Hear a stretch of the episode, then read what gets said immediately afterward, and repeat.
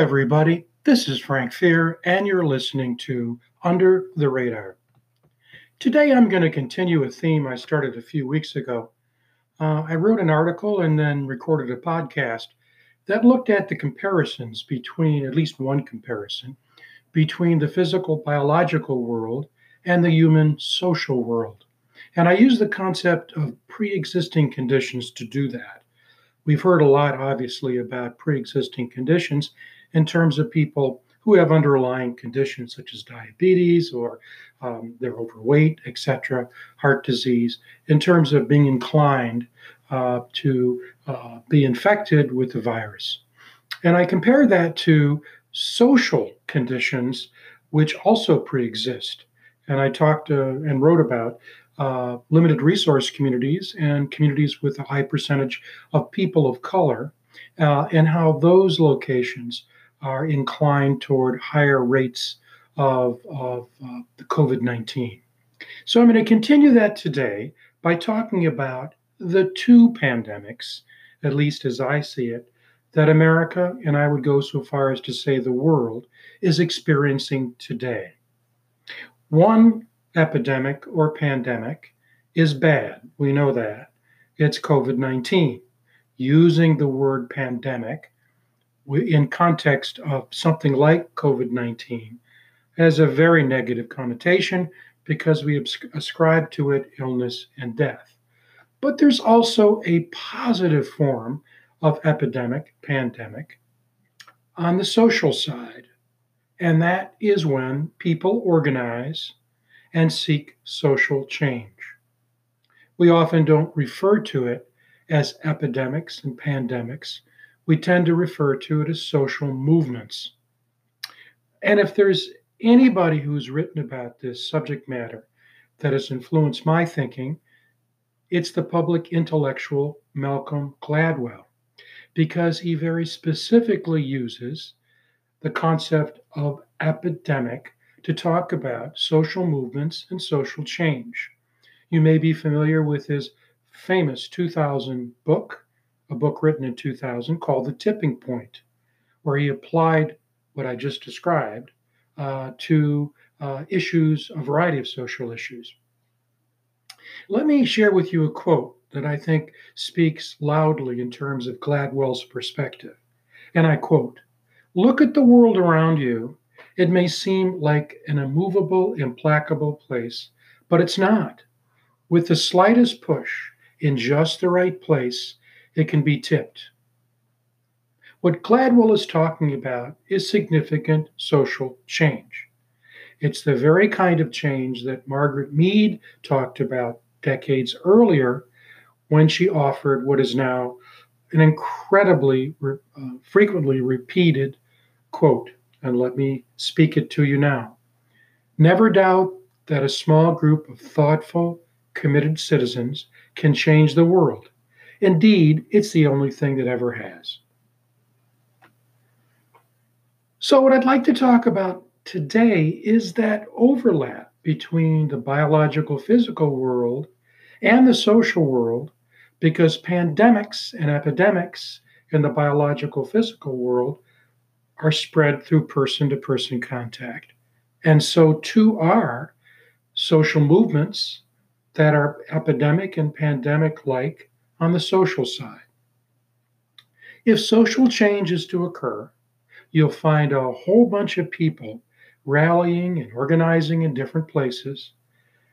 All of these disparate efforts, typically unconnected formally, they all push in the same direction. And you get change. What I find really fascinating about the dynamic I've just described, people rallying, organizing for change, disparate efforts, often unconnected formally, not structured much, but pushing in the same direction, flies in the face of what most of us are taught and what we've learned about how to organize and administer change efforts. I'm talking about what happens in business and other organizational settings. Think about it. Somebody's in charge who leads and provides direction. There are plans and objectives. goals and roles and responsibilities, and reporting lines. There are charts, performance data, tracking metrics. There are presidents, C E Os, boards, and staff. There are office doors with names and titles. You can go to a building where all of this is happening. It's all quite organized and structured. We tend to like that approach because, as human beings, it offers us continuous control over a process with the prospect of mastering the future.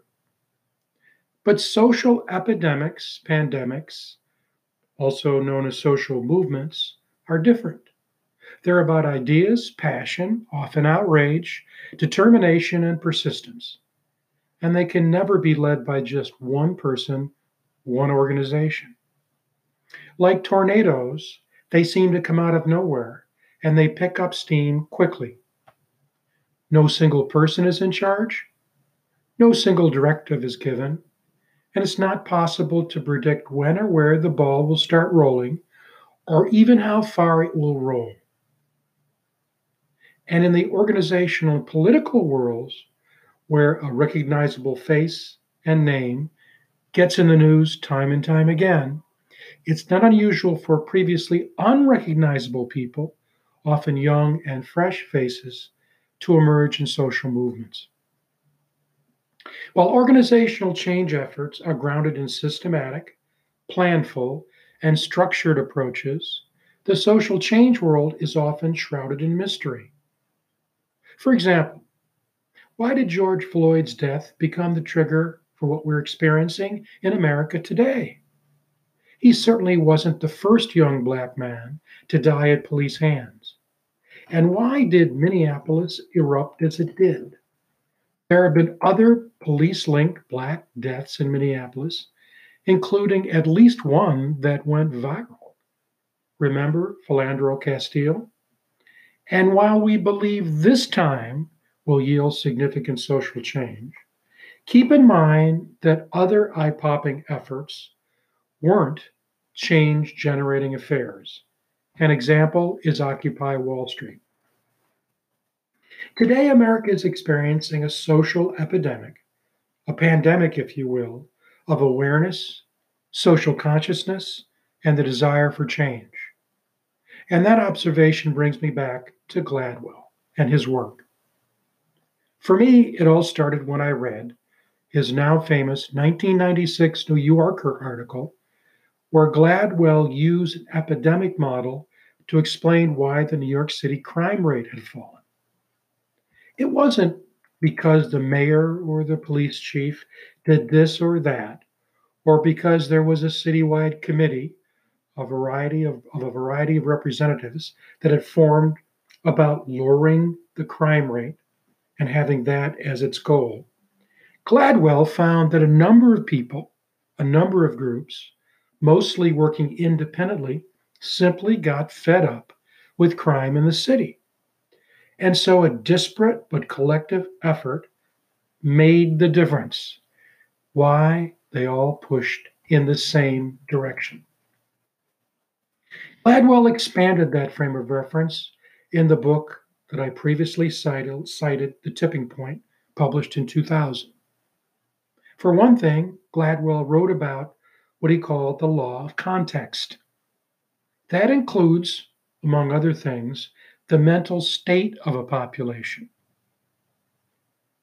When you think about it, there's nothing that people are learning today about the state of Black America that is inherently new. It may be new to them, but it's not no, new at all. It's just that many more people are open to hearing about the plight of Black Americans and, furthermore, evaluating it as unacceptable. In other words, today, the context is set. Gladwell also talks about what he calls the stickiness factor. What does that mean?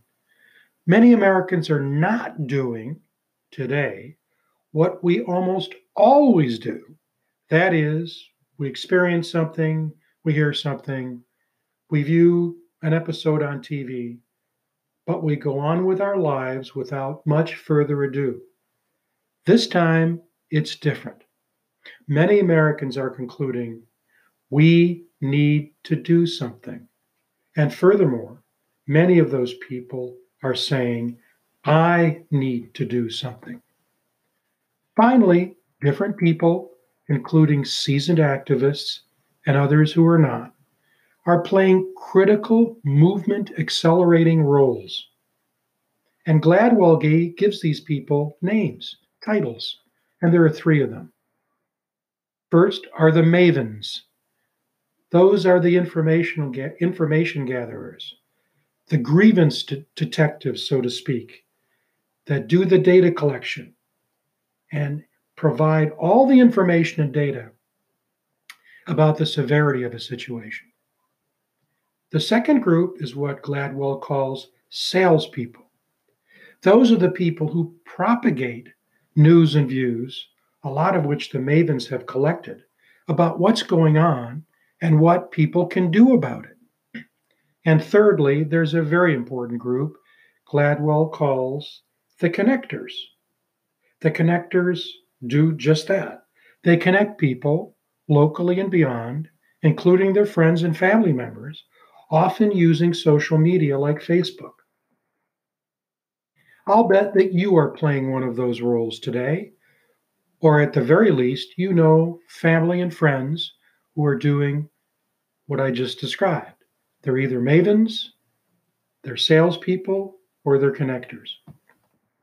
All of what I've just described from Gladwell's work is about social networking.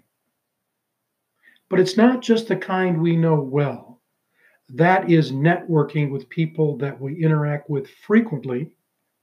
That form of social networking is called deep ties.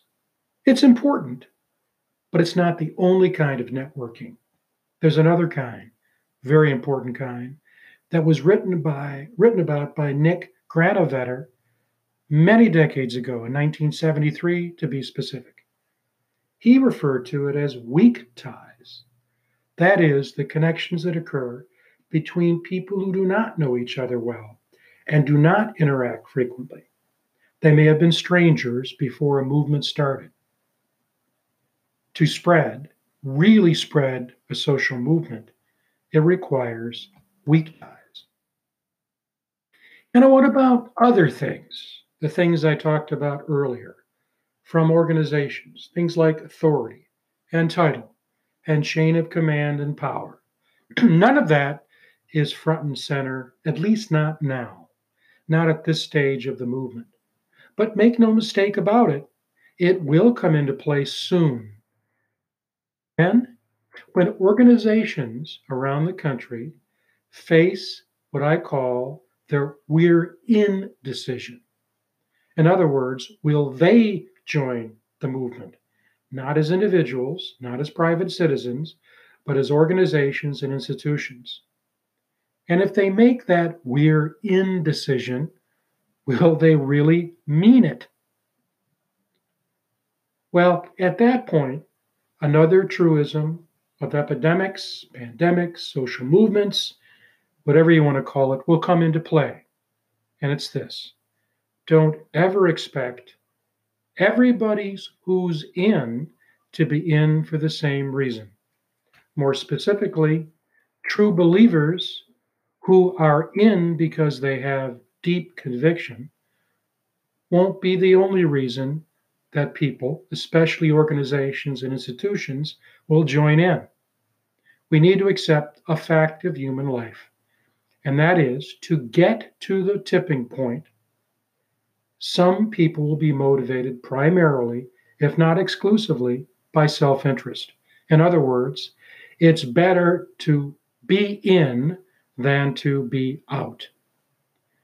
What you know to be true and what I've learned is this. Transplanting values is an ill-fated operation. You can't transplant your values on another people or onto another organization. But rather than fret about that now, let's celebrate the glorious social ep- epidemic, I think it's a pandemic, that's afoot in America and across the globe. Yes, it comes at a time of another pandemic, the awful kind, covid nineteen, but the social kind that I've talked about today is one that took a very long time coming. It's here, thankfully, and it gives hope. And it's here, and it's now, and it's today, because Americans, everyday Americans, are making it so. If this goes as many of us hope, perhaps, just perhaps, those words, all men are created equal, expanding the word men to people, that all people are created equal, just might come true. Thanks for listening. This is Frank Fear. You've been listening to Under the Radar. And as always, I hope our paths will cross again very, very soon.